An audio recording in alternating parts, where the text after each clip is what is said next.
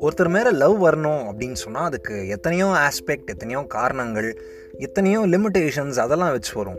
But நான் என்னோட எந்த ஐடென்டிட்டி எந்த பர்சனல் இன்ஃபர்மேஷனும் ரிவீலே பண்ணாதப்போ ஒரு பொண்ணுக்கு என் மேலே எப்படி லவ் வந்துச்சு அப்படிங்கிறது வந்து எனக்கு கொஞ்சம் ஸ்கெப்டிக்கலாகவே இருந்துச்சு. This is the unspoken and cutout பிக்சர்ஸ்லேருந்து நான் உங்கள் நண்பனுக்கு நண்பன் வைத்தி.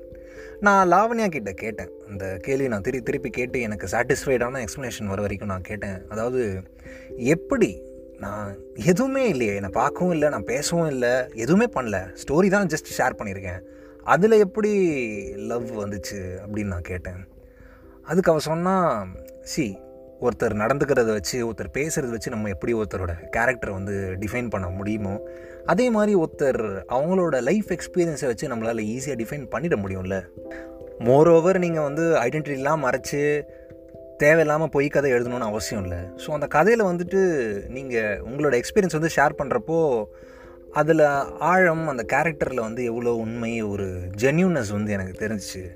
ஸோ யா கேரக்டர் தான் ரொம்ப முக்கியம் ஒரு ரிலேஷன்ஷிப்பில் அதனால் எனக்கு அந்த ஒரு ஃபேக்டர் கிளியர் ஆகிடுச்சு லுக்ஸ் எல்லாம் எப்படி இருந்தாலும் ஒன்றும் பிரச்சனை இல்லை. நீங்கள் ஒன்றும் வரி பண்ணிக்காதீங்க.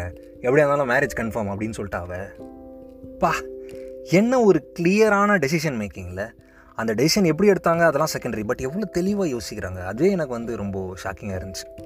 அண்ட் லாவண்யா இன்னொரு ஒரு கேள்வி என்ன கேட்டாங்க. உங்கள் லைஃப்பில் வந்து இவ்வளோ ட்ராஜடி நீங்கள் ஃபேஸ் பண்ணியிருக்கீங்க அப்போ கூட எப்படி சிரித்து பேசி ஃப்ரெண்ட்ஸ்லாம் இருக்காங்க நான் ஃபன் பண்ணேன் இந்த நைட் நல்லா ஸ்பெண்ட் பண்ணேன் அப்படிலாம் நீங்கள் சொல்லியிருக்கீங்க. ஸோ இவ்வளோ ட்ராஜடிக்கு அப்புறமா கூட ஒரு மனுஷன் வந்து ஹாப்பியாக இருக்கிறது வந்து எவ்வளோ பெரிய விஷயம். ஸோ அதனாலே வந்து ரொம்ப பிடிச்சிது அப்படின்ற மாதிரி சொன்னோம். நாலு நாள் அப்படியே சேட் பண்ணிகிட்டே இருந்தோம். ஏப்ரல் டுவெண்ட்டி நைன்த் எனக்கும் பிடிச்சிருச்சு. நான் ஓகேன்னு சொல்லிட்டேன். ஓகே சொன்னதுக்கப்புறமா நான் என்னோடய பாஸ்ட் என்னோடய எக்ஸ்பீரியன்ஸ் என்னோடய கசப்பான நினைவுகள் என்னோடய நல்ல ஹாப்பியான நினைவுகள் எல்லாமே நான் சொல்லிட்டேன். என்னோடய இன் அண்ட் அவுட் எல்லாம் சொல்லிட்டேன். அந்த மாதிரி வந்து ஷேர் பண்ணுறப்போ நல்லா இருக்குது நம்ம உண்மையாக ஒருத்தர்கிட்ட இருக்கிறப்போ நம்மக்கிட்ட சிச் பண்ணாமல் ஒருத்தவங்க வந்து கேட்குறாங்க அப்படிங்கிறப்போ வந்து அந்த ஷேரிங் ரொம்ப நல்லா இருந்துச்சு. ஸோ நான் எல்லாமே சொல்லிட்டேன். லாவண்யா கிட்டே எனக்கு என்ன ரொம்ப பிடிக்கும் அப்படின்னா என்கிட்ட எவ்வளோ ஃப்ளா இருக்குது ஆனால் என்ன நான் எப்படி இருக்கணும் அதை அப்படியே ஏற்றுக்கிட்டாங்க அது வந்து ரொம்ப பெரிய விஷயம் இல்லை. நானும் அவங்களும் வேறு வேறு டிஸ்ட்ரிக் தான்.